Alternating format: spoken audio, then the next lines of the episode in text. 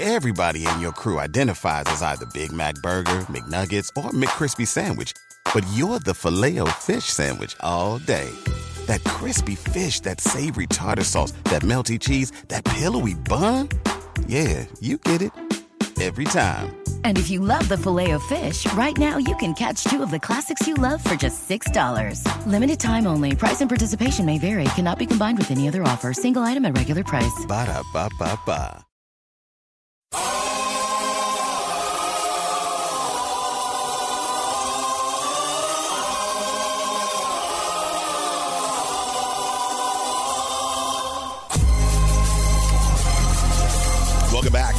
FST. Mike and Joe bringing in Emory Hunt in here in a minute. Talking NFL draft. Do we have Emory with us? Is he here? Do I hear the voice of F ball game plan? Emory Hunt. Not sure if he's here yet, but can I hear him? Is that you, Emory? Yep, I'm here. What's up, man? How you doing? Sorry, I did. I uh, raced back to the microphone just in time. So uh, good to have you uh, back on the show and talking NFL draft. So Joe, Joe had that question right before the break. Why is it that Dwayne Haskins is falling uh, down certain draft boards?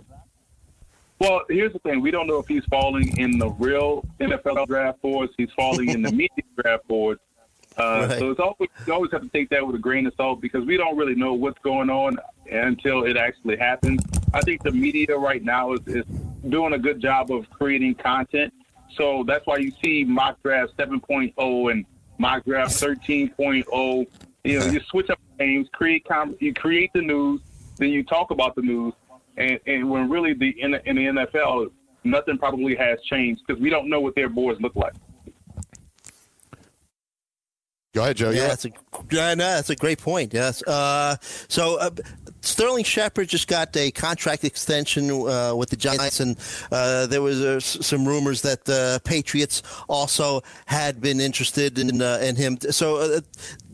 Can we get a sense that, that the Pats are maybe the Pats aren't tipping their hand, but uh, do we think that that's maybe uh, where they're going to go with pick number 32? I was looking at, like you said, there's tons and tons of material out there with uh, mock drafts and all this. I saw uh, maybe Deebo Samuel uh, going to them. Uh, do, do you think that based on the rumors that the Pats had been interested in Sterling Shepard, that they might be going after a wide receiver with their first pick?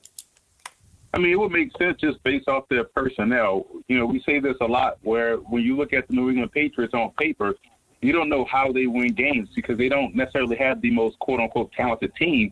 And, mm-hmm. it- you know, especially on the perimeter. So if you look at their depth chart right, chart, depth chart right now, they have Phillip Dorsett, Julian Edelman, Maurice Harris, Bruce Ellington, Braxton Berrios, and Matthew Slater. So there's, yes, it's probably a big tip of where they're probably going to go uh, with that first round pick. Because right now, outside of Julian Edelman, who's uh, well into his 30s, they don't have much that really threatens you on the perimeter. So that's probably why they were in the market for a receiver, and that's probably why they're going to take one at pick 32. Yeah, I mean, I really could see that. Emory, uh, again, Emory Hunt, you can find him on Twitter at FBall Game Plan. He's going to be. Uh, He's going to be joining us on draft night. It'll be myself, Dave Martinez, Emory Hunt, and possibly somebody else in there. We're, uh, we are uh, waiting to hear back uh, on uh, somebody. So I'll just tease that uh, could be an interesting draft night, but uh, it, it might be a little a little bit more tame than last year, but we'll still have fun with it. Uh, last year it was uh, an interesting uh, study of uh, live radio, but it, we did have a lot of fun while doing the draft. So we did a mock draft the other night, Emory, and you're going to be seeing some video. Uh, that we filmed it. We didn't do it live. We filmed it, and you'll see a lot of video clips here. So the first few picks seem to be like relatively set in stone. The Kyler Murray thing, I feel like uh, here's my conspiracy theory, of the day.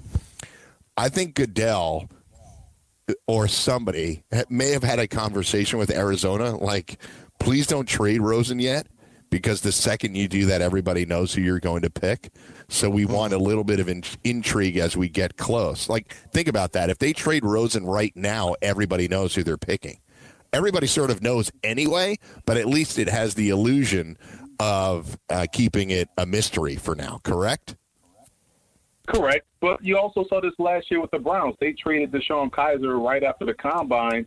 And I guess because the conversation last year was, okay, we know the Browns are probably which take QB, right? Well, which quarterback right. will they? Uh, so with this one, I mean, they could have played it with the two guys and say, you know what, we're going. Which one will you take? Will you take Haskins or will you take Murray? But it seems like because of the fit, as far as uh, uh, Cliff Kingsbury and what he's talked about before, and and you know the infatuation with Kyler Murray, they're going to play this thing out, and and that is going to be the sole f- focus. Or, you know, the other side of the coin is that it could be the biggest bluff job in NFL draft history, where he talked about this so often that everyone believes is going to happen when it, the entire time they either wanted Nick Bosa or Quinnen Williams or someone else other than Kyler Murray. And another option would be maybe they take Kyler Murray for someone else and trade him to that team that also wants Kyler Murray, and uh, therefore they can take the guy that they want and swap the kind of like a Philip Rivers and Eli Manning deal again. So there's a ton of options, a ton of conspiracies out there, a ton of scenarios. Um, just excited to see how it all plays out on April 25th. If you're them, this is a really quick follow up. If you're them, would you take Murray and trade Rosen, or would you keep Rosen? I would. You know what? I would have. I would keep Rosen and and and build around the rest of the, the roster. Um, but if you you look at Rosen and say, okay, well, at the end of the day, this guy is a lot better, then I have no problems with taking Kyler Murray or Dwayne Haskins because they are the better players um, over Rosen. So I, I can understand that aspect as well. If you're going to say, okay, we just want to take the better team and we know the better player, and we know right now that what we saw last year is probably Rosen's ceiling. You know, he's going to be he's going to be good, but is he going to be uh, you know top ten quarterback in the league? I mean, do we really think Jared Goff is a top ten quarterback in the league? So I think if you want to take a guy that's just flat out better at, at one of the more important positions, then I'm all for it. But I would probably use that pick to take one of the best players in the draft um, and, and go from there. All right, Emery, uh, turn our attention to wide receivers. I, was noticing uh, Marquise Brown, uh, wide receiver from Oklahoma. Uh, some of these mocks have him going ahead of uh, DK, Met, uh, DK Metcalf. Brown uh, was looking at his uh, draft profile, profile uh, explosive speed, could turn short catches into big plays. Concern with him seems to be his frame, 5'9", 166. is that going to be a, a, big issue? Like, if you're an NFL team, uh, would you prefer to take a guy like DK Metcalf, uh, obviously super talented as well as a, a, Superman frame, or does the does the five nine one sixty six, the small frame with Brown, worry you in terms of his durability? I look at it like this, where you know, to me, size doesn't equate to injury. Uh, because if that was the case, Brandon Jacobs would have been the most indestructible running back in football history. he stayed injured. Um, and a guy like Warrick Dunn at 5'9", 178 would have been injured his entire career. He ran for over 10,000 yards. So injuries don't you don't worry about injuries until they happen. And you always look at guys that have had injury history, and, and injuries are a freak occurrence. But when you look at both guys, DK Metcalf has the the neck injury, and you hope that is a one-time thing.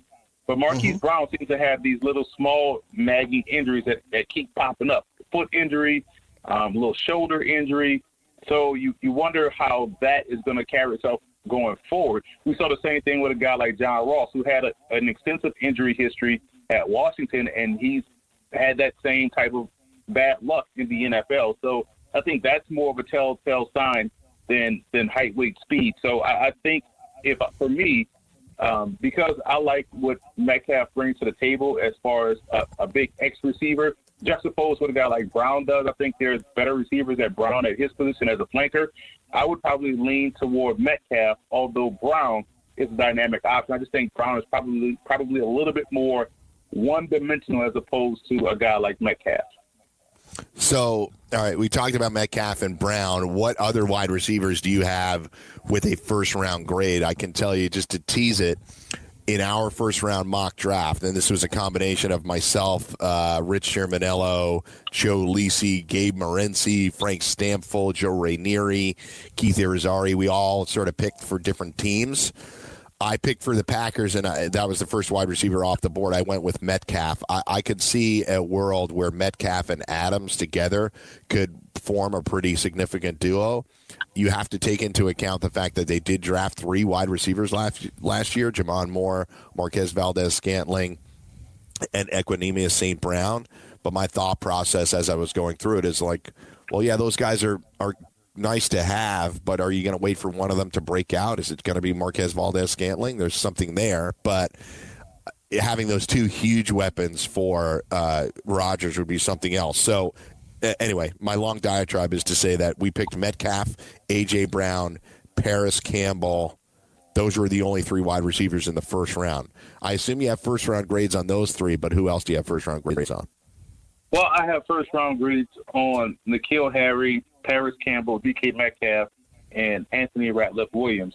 But I know Anthony Ratliff Williams probably won't go in round one. So if I had to take a receiver in round one, the first one would probably be N'Keal Harry because of his versatility, his ability to help out on special teams, and you know the fact that this is a guy that could take a short pass a long way. And you want guys that are good after the catch because that's how we play in the NFL. That's the way the game is is you, you don't go deep down the field consistently. You got to win in the short to intermediate area and allow yourself to make plays after the catch. So I think Harry does that better than anyone in the in this receiver group. Um, a guy like Parris Campbell with his speed probably could thrive in the short to intermediate game. We saw him do that at Ohio State. Once they moved him inside, instead of trying to make him an outside receiver like he did earlier in his career, he thrived as a slot guy underneath and, and utilized his rack skills to his uh, effectiveness. Also, in conjunction with a guy that's deadly accurate that allows you to run as a pitch with ease. So I, I think when you look at those guys, will probably be where I would go in round one because of what they bring to the table, how the game is played at the NFL level, and where I see there can be best utilized because of their versatility. Switching over to uh, tight ends, uh, I'm seeing uh, Hockenson uh, sometimes being mentioned as the uh, first tight end that should go off the board. Uh, Noah Fant is mentioned, Irv Smith. I mean, do you think that uh, it's important to get one of these guys in the first round, uh, or if your team, can you wait maybe for a Warring uh, tight end from San Diego State? it seems that the, the Hockenson has the total package where he could uh, catch passes and also uh, uh, he's also a very good run blocker. If you if, if you're bringing up run blocking early uh, for a tight end, I, you don't take that player in the top ten. Let's let's. Uh, this is where I always want to ask the, the, the other question: Where um, is Hockenson better than OJ Howard as a prospect? Is he better than Evan Engram was as a prospect? Is he better than Kellen Winslow, Jeremy Shockey, or you know those guys because mm-hmm, if not, mm-hmm. you don't take that guy in the top ten. You know, you don't take a guy in the top ten where he may not be better than his teammate. Um, you know, so I look at that as you know, I don't know where this Hockenson hype came from that vaulted him as a top ten talent. I think he's a good player. You know, I, I don't think he's a top ten player uh, in this class. In my in my opinion, is that position. I think his teammate Fant is a half, you know, is, is slightly better because he's a better athlete. But also, mm-hmm. when you look at flex, if you want to look at a flex tight end, you know, no one's talking about Alize Mack out of Notre Dame. No one's talking about Jace Sternberger out of A&M. To me, those guys are probably more along the lines of what teams want at the receiver position uh, as a tight end. Uh, but Fant and Hockenson, I think, are guys that can survive in line. But, you know, with this position, again, if you're not a game changer and just, mm-hmm. ex, you know, extremely explosive on film, like more recently OJ Howard was, and even he went in the in, what what pick twenty. So I don't think Hockenson is better than OJ Howard as a prospect. So I don't know why he would garner top ten hype. But you have to take these guys in the first round to me because you know how the position is not as deep, and so mm-hmm. whenever that run on tight ends go, you probably if they're the top two on your board and you know there's only quote unquote two, uh, you probably want to take that guy in the first round because you don't know if, if, especially if you have a big gap between your number one tight end and your number two tight end on your uh, draft board. You take him in the first round just to make sure you secure his rights. But I would be hard pressed to take a guy that isn't as game changing as other tight ends in the top 10. Yeah, and you got to get another guy like Josh Oliver from San Jose State that gets some good grades. He, he would probably be a day two to day three pick. And you mentioned Sternberger earlier. I, I think you made an interesting point. Like when we were doing the mock draft, first of all, I was I was I had the Packers, and I was just assuming one of the tight ends would go would fall but it didn't happen. Even in our mock draft, Fant and Hockenson went back to back. I think at nine and ten to the Bills and yeah, I'll, I'll pull it up right now to the Bills and Broncos. So, you know, I I think the the good point that you made about well, these guys aren't top ten players, don't draft them in the top ten. There is some there obviously has to be some uh, attention paid to the needs that you have on the team. But if you're overdrafting to that extent, you're going to find yourself disappointed, particularly if you aren't prepared to use the player to his strength. We saw a really, really good example of this last year, uh, Emory, in that Eric Ebron was effectively a bust for the Lions and he goes to the Colts and he immediately explodes again back onto the NFL scene, catching all kinds of touchdowns.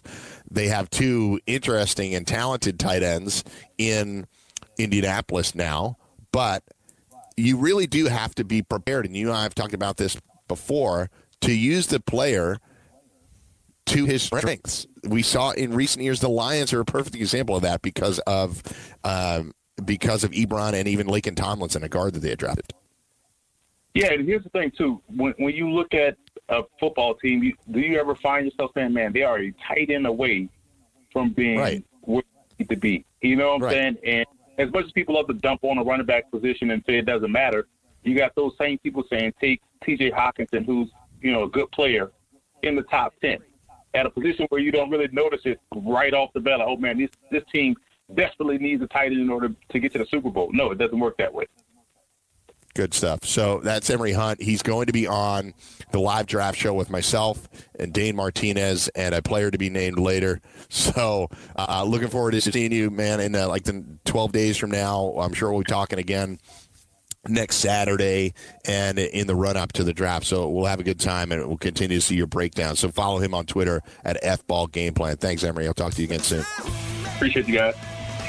Thanks, Emory. So that's it. We'll come back. We'll break down exactly what Emory was talking about uh, tight end position, wide receivers, and more. Uh, it's Mike and Joe on FST. We'll be right back on the Fantasy Sports Radio Network. We'll follow up with that draft information and continue to debate.